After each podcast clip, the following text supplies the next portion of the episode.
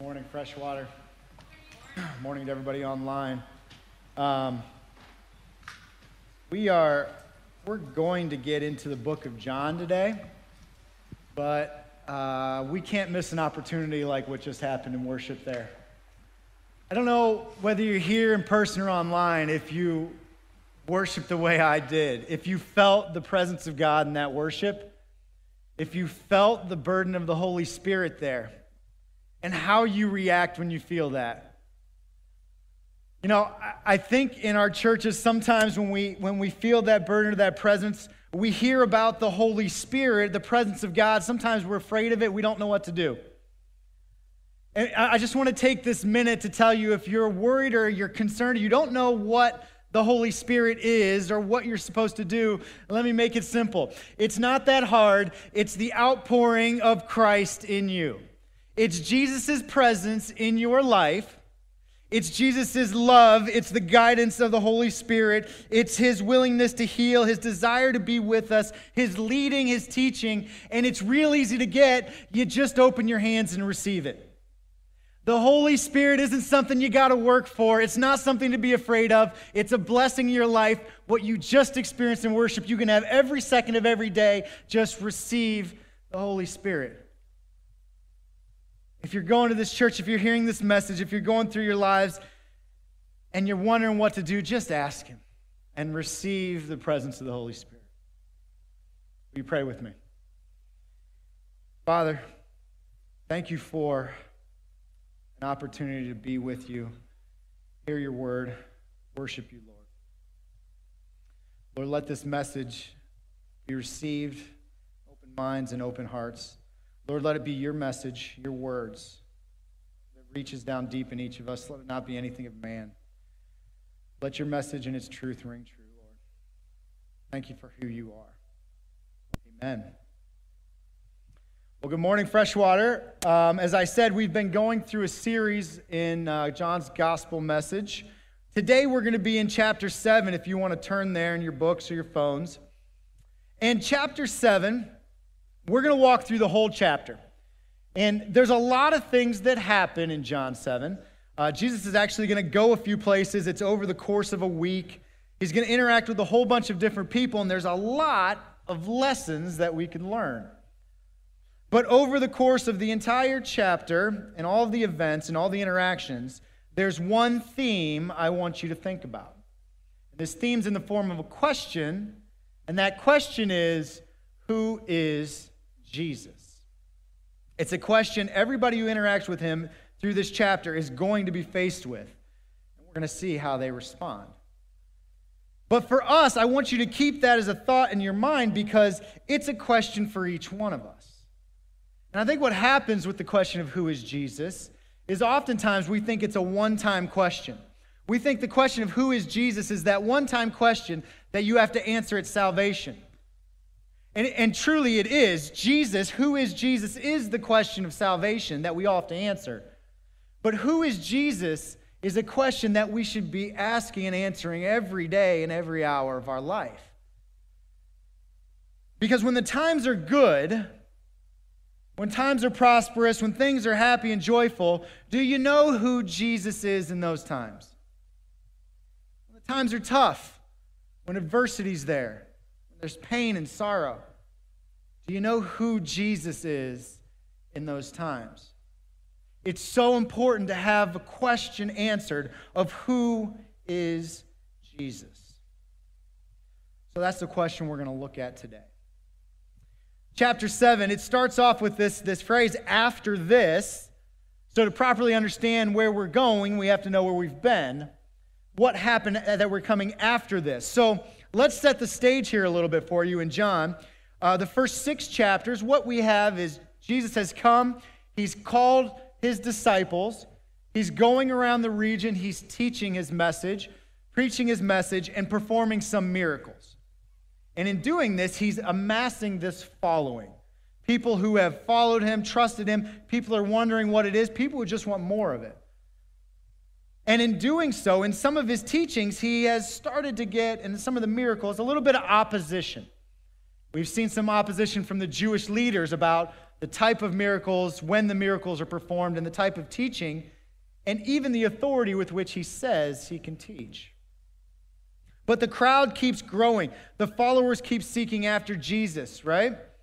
And in chapter 6, which we read two weeks ago, there was this incredible miracle, the feeding of the 5,000.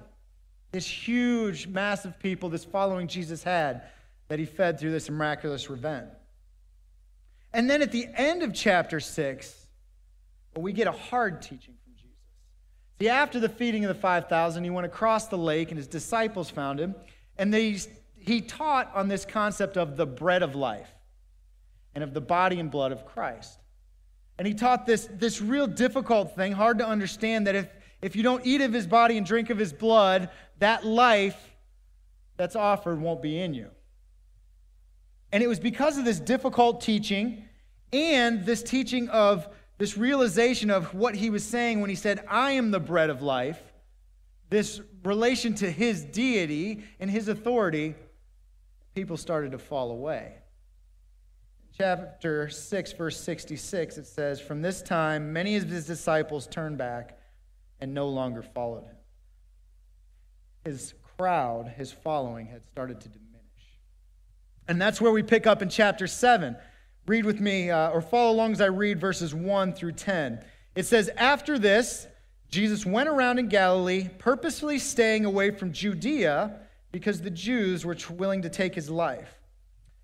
But when the Jewish feast of tabernacles was near, Jesus' brother said to him, You ought to leave here and go to Judea, so that your disciples may see the miracles you do.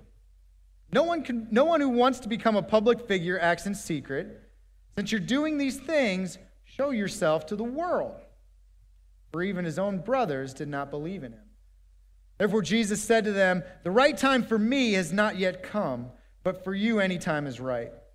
The world cannot hate me, but it cannot hate you, but it hates me because I testify that what it does is evil. You go to the feast. I'm not yet going up to this feast because for me the right time has not yet come. And having said this, he stayed in Galilee. However, after his brothers had left for the feast, he went also, not publicly, but in secret. So, what do we have going on here? We have a setting. Um, it's the Feast of Tabernacles, maybe the Feast of Booths your Bible says, your version. And what this feast is, it's in the latter part of the year. When Jesus was feeding the 5,000, that was around the time of the Passover. This is about six months later. So during that time of six months, Jesus was staying just in Galilee with his disciples going about teaching. And now this feast has come, and this feast, the Feast of Tabernacles, is a joyous feast. It really is a celebration because it's commemorating or remembering God's provision for his people while they wandered the wilderness for 40 years. And so they go. And this feast is one where, if you're a Jew, if you're in the area, you are called to make the trek down to Jerusalem, make the trek down to the temple so that you can take part in this feast, in this celebration. And they would go, and through the course of this week, they would set up shelters and they would, they would live and eat out of these shelters in remembrance of this time in God's provision. And so, what we have is, with that setting, Jesus' brothers are saying, Hey, look, we're making the trek, we're heading down. We've seen what you've been doing, just hanging out here in Judea, even though you lost your disciples. Let's go down there and go get them back. Let's go down there and go, go teach down there, perform the miracles down there, and let's get your following back. Let's get the disciples back. You can't stay here if you want to be this public figure. Go down into Judea and let's go get this back. So they're encouraging him, right? They're encouraging Jesus. His brothers are encouraging him. Let's go this. They're motivating him. But did you, did you catch when we read through here? There's something off about that. Something kind of wrong about what's going on because his brothers are motivating him to go do this, right? Encouraging him. But right after that, it says, for even his own brothers did not believe in him. His own brothers didn't believe in him. So, what's going on? If, if they're encouraging him to go down and perform miracles and do teachings and get his disciples back, why are they doing this if they don't believe in him? what we find is it's not because they don't believe in him, it's they don't believe in him as who he said he is. They don't believe in Jesus, who is the Savior of, of the world. They don't believe in Jesus, who is the coming Messiah. They don't believe in Jesus, who is God. No, see, what they believe in is the Jesus they want. It's the Jesus that was prosperous in the good times. It's Jesus had the huge following. Jesus, the political leader. You see, they're not looking for Jesus, the bread of life. They just want Jesus who gives them bread. And that's what they're looking to do. They want Jesus to go down and reclaim that position. And I think for us today, I wonder how many of us are like Jesus' brothers? Jesus' brothers who, at this moment, when they're faced with the question, who is Jesus? The answer is a picture that we've developed. It's the picture of Jesus that we want. It's not who he said he is. It's the Jesus we want in the good times, in the happy times. It's not the Jesus who says that sin exists. What does your picture of Jesus look like? And I think there's something deeper. As I was studying this and going through that, I think there's actually an even deeper concern for us, church, in this. So if we look at this, these are Jesus' brothers, right? They grew up with him, they know him, they followed him, they were part of his ministry, they're encouraging him. By all accounts, if you were to see them, see who they are, what they were doing in their relationship to Christ, they would be a picture of a believer. They would look, smell, feel, taste, right? Like a follower of Christ, a believer in Jesus. But they're missing the key element because they didn't actually believe in who He. And I think that's a warning to us as a church. You see, I love church, but we can come to church, sit in the building, we can go to community groups, we can put on the clothes, wear the mask, say the right things, put stuff on social media. We can be the cheerleader for Jesus, but unless you actually believe he's who he says he is, salvation is going to elude you. It's not believing in all the stuff. It's not believing that, you, that Jesus is just this thing that's there to prosper you in the good times. It's believing Jesus is who he says he is. And for, the, for Jesus' brothers, Jesus, the answer to that question is somebody that they've made up, not who Jesus says he is. So let's pick up the story. Jesus' brothers then go to the feast, and it says Jesus goes up later. Right? And it says in verse 11 Now at the feast, the Jews were watching for him and asking, Where's that man? Right? They knew people were trekking down to Jerusalem for this, they were on the lookout for him to get him, arrest him, and as it said earlier, take his life.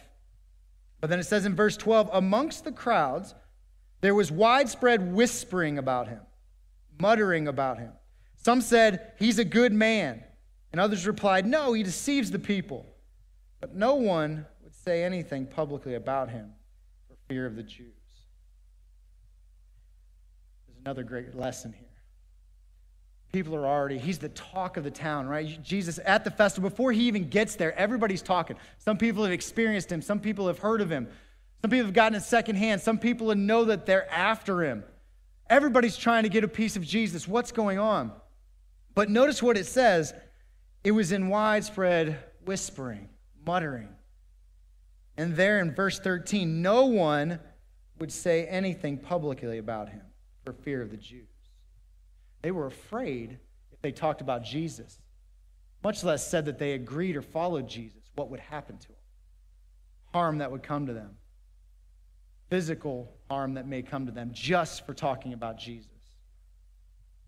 I think there's a lesson for us in that. You see, there are areas in our world, there are countries and cities and, and, and governments in this world that if we travel there, we will be under physical harm and threat and danger if we speak about Jesus.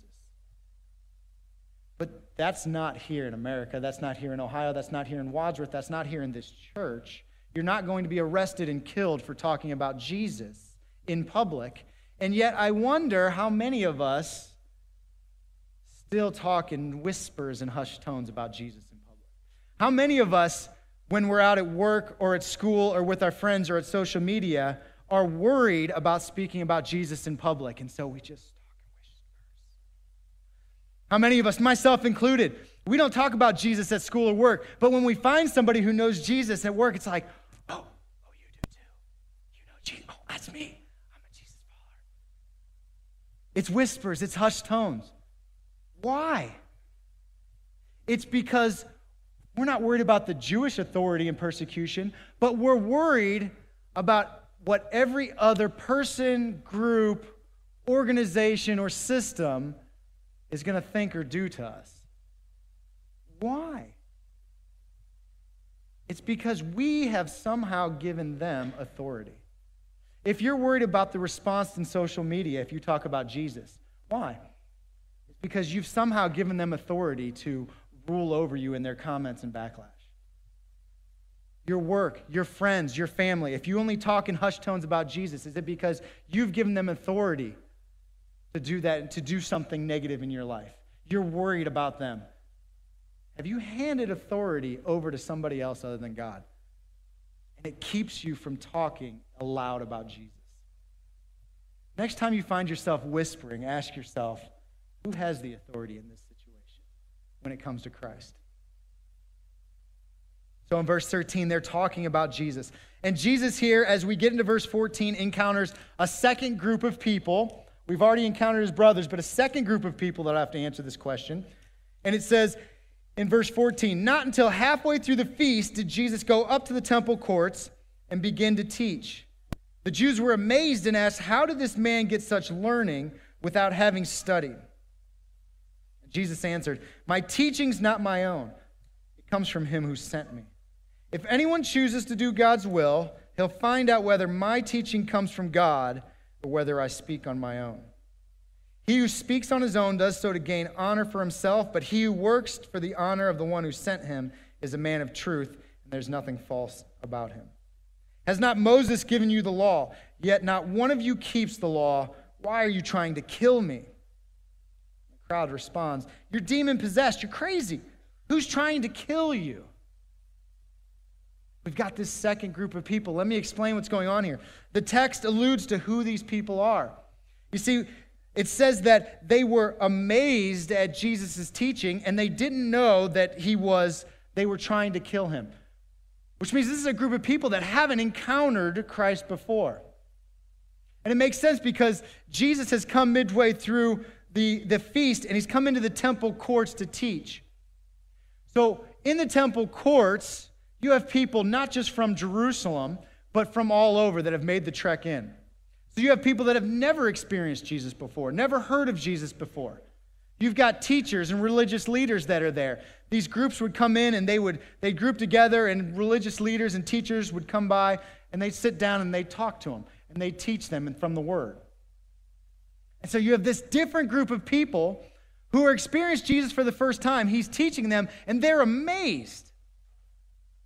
There's two parts to that statement. How did this man get such learning? One, it's something that's just so common and unique with Jesus. See, people, they're aware of the teaching, they're taught by the Jewish leaders and authorities. But every time in the gospel accounts we see new people hearing Jesus, they're amazed at his teaching. I looked it up the other day. I found 23 different occurrences of people experiencing Jesus, and the first reaction is amazement at Jesus. But the second part of it says, how did this man get such learning without having studied? It's as if the, the leaders who were there, the teachers, are saying, Wow, I'm amazed, but I don't remember seeing you in class. I don't remember you being in school with me. How'd you get this information? I'm going to need to see some credentials. Where's your degree from? You didn't go to one of these schools here. And in fact, I, I didn't see you in class. I didn't have you in class. I don't know what your credentials are. How do you have the authority to teach this? And so they question him. And Jesus gives like this perfect response. He doesn't beat around the bush. He knows the audience that's there. It's people that are experiencing for the first time. And all he does is he goes and points right to God. He goes right to God. He says, My teaching is not my own, it comes from him who sent me. It's like this perfect response. It says, You want to know what authority I have, you want to know who I am, where these teachings come from, go look at God. That's where my teaching comes from. And I love it because not only does he say that, but there's two parts to this statement. It's my teaching's not my own, and it comes from him who sent me. My teaching's not my own points to the humanity of Christ. And that in his humanity, he's not claiming this knowledge, that he's grown and he's developed and he's cultivated. And in his divinity, he's pointing to it comes from the one who sent me. He is from God. This perfect response from Jesus. So these people who are sitting there in their first encounter with Jesus, like many of us here who don't believe and we're just trying to figure out who Jesus is, he doesn't beat around the bush. He doesn't say there's all these things you got to learn. He just says, I'm from God. Go look at God. And then there's verse 17. Verse 17, I think, is one that I think verse 17 is something that sometimes we, we would, it's a verse we would brush over, brush past, not give much thought to, perhaps. But I think verse 17 is so controversial in our world today. You see, the concept that's in verse 17, if I were to apply this concept that we're going to talk about to any other area of life, I would have no problem with it. If I were to apply this concept that we're going to show in verse 17 to your, your education, your um, your career, your family, sports, music, your hobbies. We'd be like, yeah, that, that's absolutely the way we do things. Got it. But when we apply this concept in verse 17 to God, not only is it radical, it's unacceptable to this world. Let me show you what I mean. In verse 17, it says, If anyone chooses to do God's will, he will find out whether my teaching comes from God or whether I speak on my own. Catch it? What he's saying is if you want to know the truth, go do it, and you'll find out.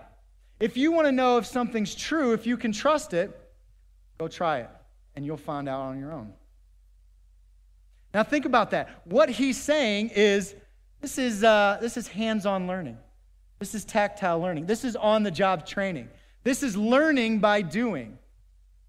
We do this in every aspect of our life. Think about it internships, apprenticeships, mentorships.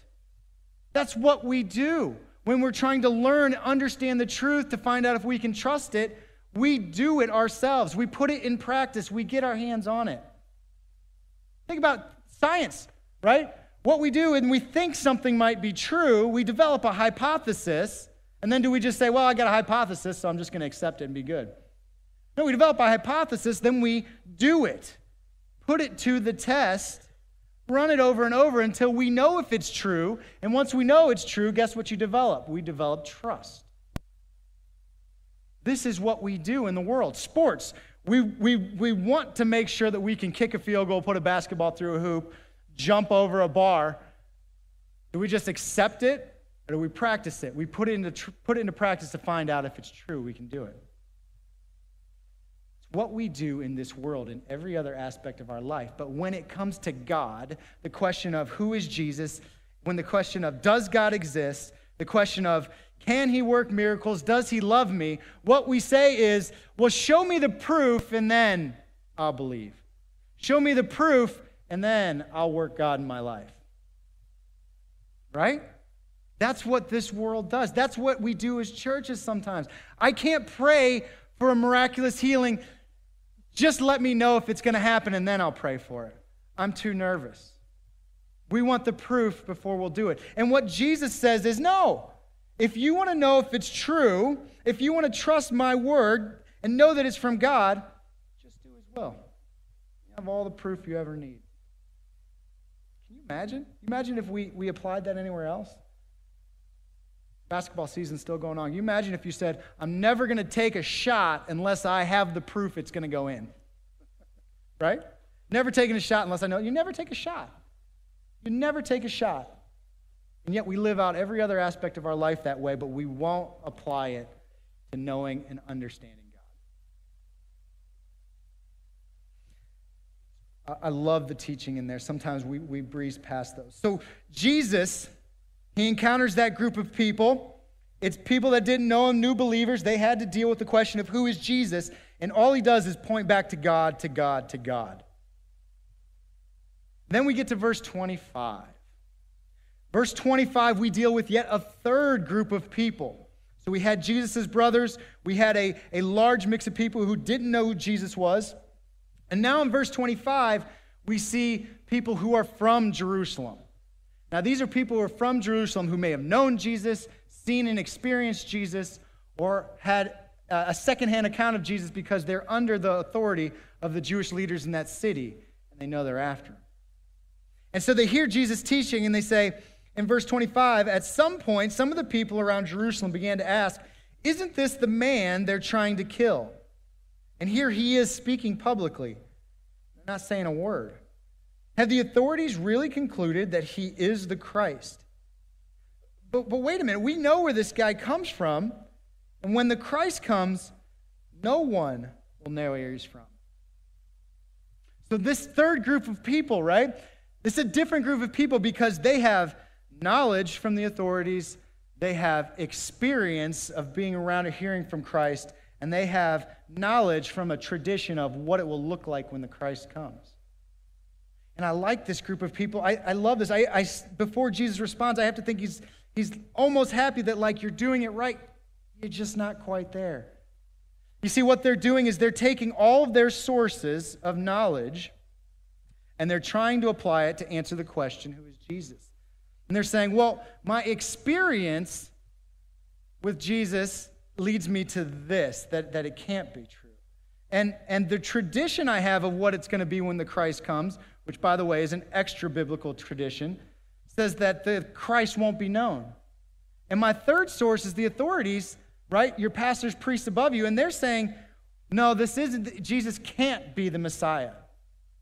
So they're weighing all these sources and they're trying to figure it out. Like, who is this guy? He can't really be the Messiah, the Christ, right? And look at Jesus' response.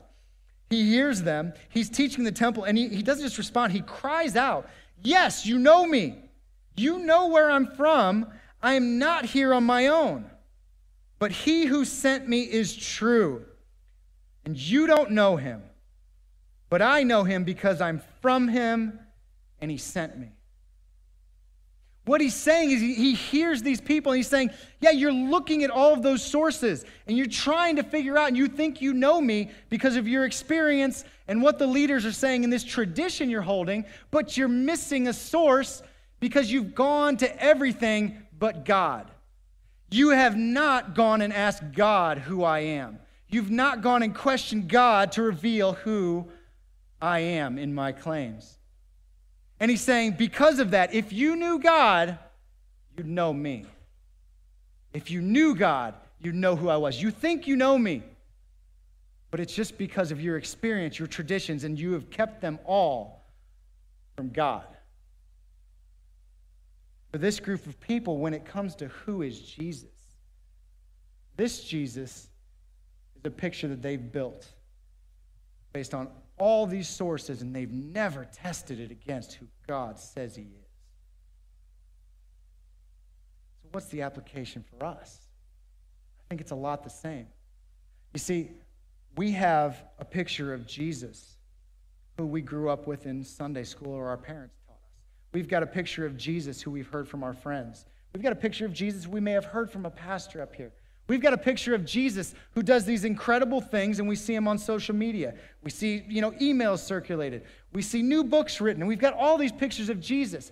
But if you're not going back and making sure that that picture looks exactly like the picture in Scripture that God says He is, missing the boat. When you, just like these folks, when they had to answer the question of who is Jesus, does it look like who Jesus said He is? Or have we painted a picture all on our own? Have we painted a picture that looks more like ourselves than Jesus? That's the third group of people. And because of this, this statement that he made, which again is pointing to his deity and who he is, that he's from a father, is so controversial. People immediately, as you see in verse 30, they try to seize him. Nobody laid a hand on him. Some, even in hearing this, have said, When the Christ comes, will anything, anybody do more miraculous signs And they believe? But there's still division. The Pharisees hear about this, and they send the guards. Kind of enough is enough. Let's go get this guy and arrest him. Right? He's painting a picture that he's God, a picture that we don't agree with. And then we get to the last day of the festival, the feast. Look with me down here on verse 37. It says, On the last and greatest day of the feast. So if you're not familiar with this feast, right, it's, it's a week long. It, it starts on the first and ends on the eighth day with um, days of rest. And on this eighth day, they're going to pour water out on the altar. And what this signifies, this huge celebration, this signifies when they were wandering around in the wilderness and they were dying of thirst. The people were dying of thirst, and they cried out to Moses to go to God and give them something to drink, give them water so they didn't die of thirst. Moses went to God, and God told him to take his staff to the rock at Horeb, strike the rock, and water poured out.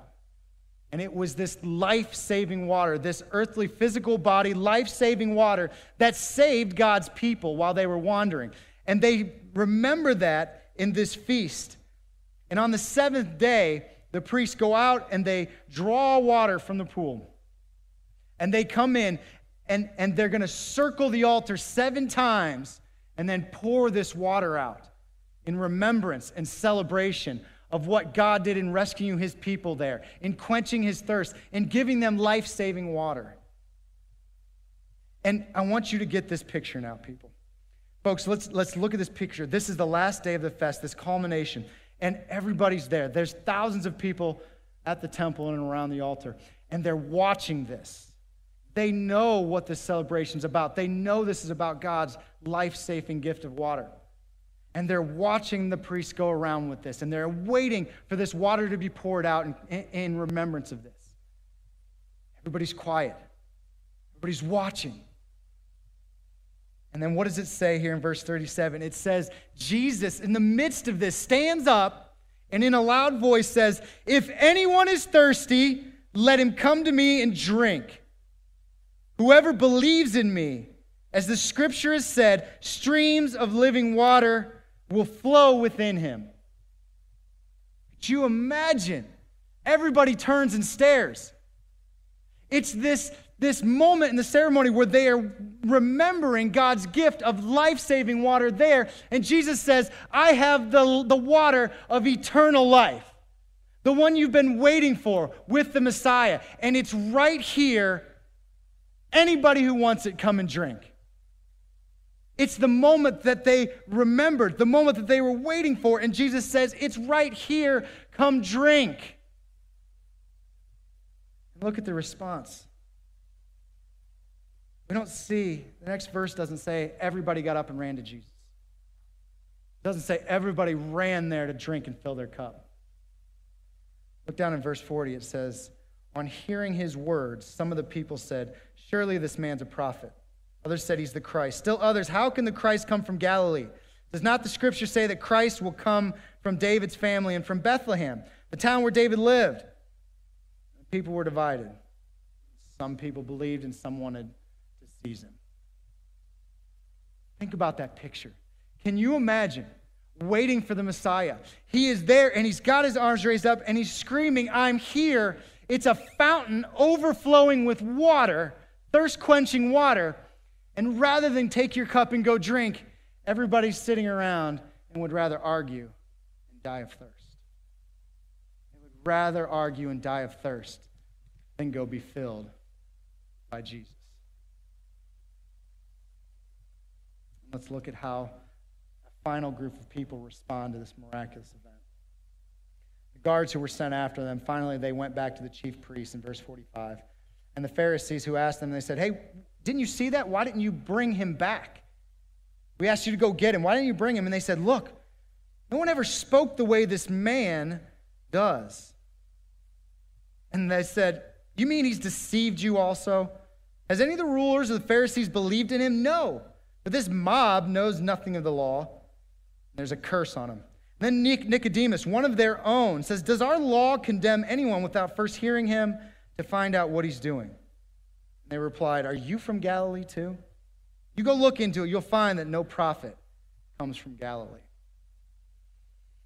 I think what this shows us is this is kind of a sad picture. It's a bit unfortunate. It's that this group of people, these leaders, when faced with the question of who is Jesus, they'd rather, and I guess our terms today, they'd rather just shout people down than consider who Jesus really is.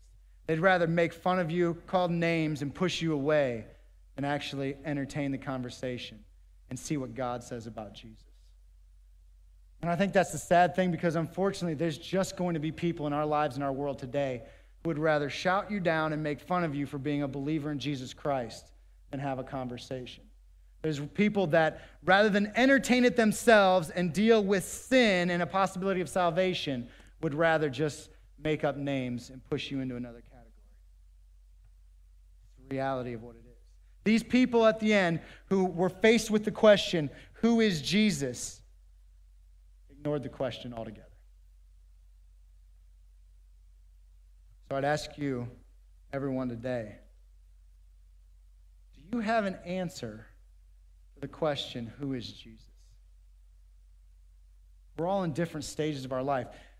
There, there are those who might be like Jesus' brother, right? And when asked with the question of who is Jesus, we've really built a picture up of Jesus because we want the Jesus that benefits. Us. There's other people here. There's, there's probably folks here today in our lives online who have never heard of Jesus before, or you're just trying to figure out, and you've got the question who is Jesus? There's those of us out there that are doing really well. You've got a great walk, spiritual walk. Things are going really well in your life, maybe financially, maybe in your marriage with your kids, at work. While things are going really well, have you ever stopped and asked, Who's Jesus Who's Jesus amidst the prosperous life? For those of us that things may not be going well, maybe we've had a hard time this past year. Maybe you've had a tough time in your marriages, relationships, school. Maybe you've had unanswered prayers for a long time. Maybe you've asked for healing and haven't seen it. And it just seems like adversity everywhere we go. What does the answer look like? To the question of who is Jesus in your life. I want to end with this because no matter what situation you're in in your life, no matter how good things are, how bad things are, whether you've heard or you've been a Christian for a long time, no matter what the situation is that your life has turned or changed, Jesus is always going to be the same. Always. In the good and the bad, Jesus is going to be the same. And I want you to hear today, whether it's the first time or the first time in a long time, I want you to hear from Jesus who he is and always will be. He says, I am the bread of life, I am the light of the world, I am the door, the good shepherd, I am the resurrection and the life, I am the way, the truth, and the life, the true vine, and before Abraham ever was, I am. He is. Folks, I'd ask you today, let it be a burden this week. Do you have an answer to the question, who is Jesus? Let me pray.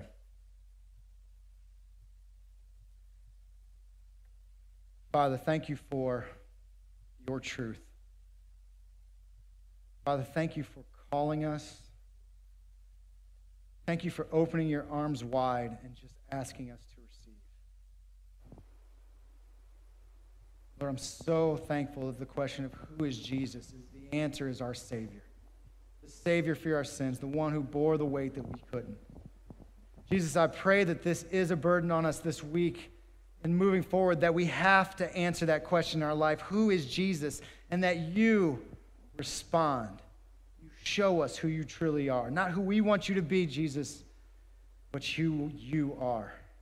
Reveal that truth. To us. Thank you so much for this opportunity to hear.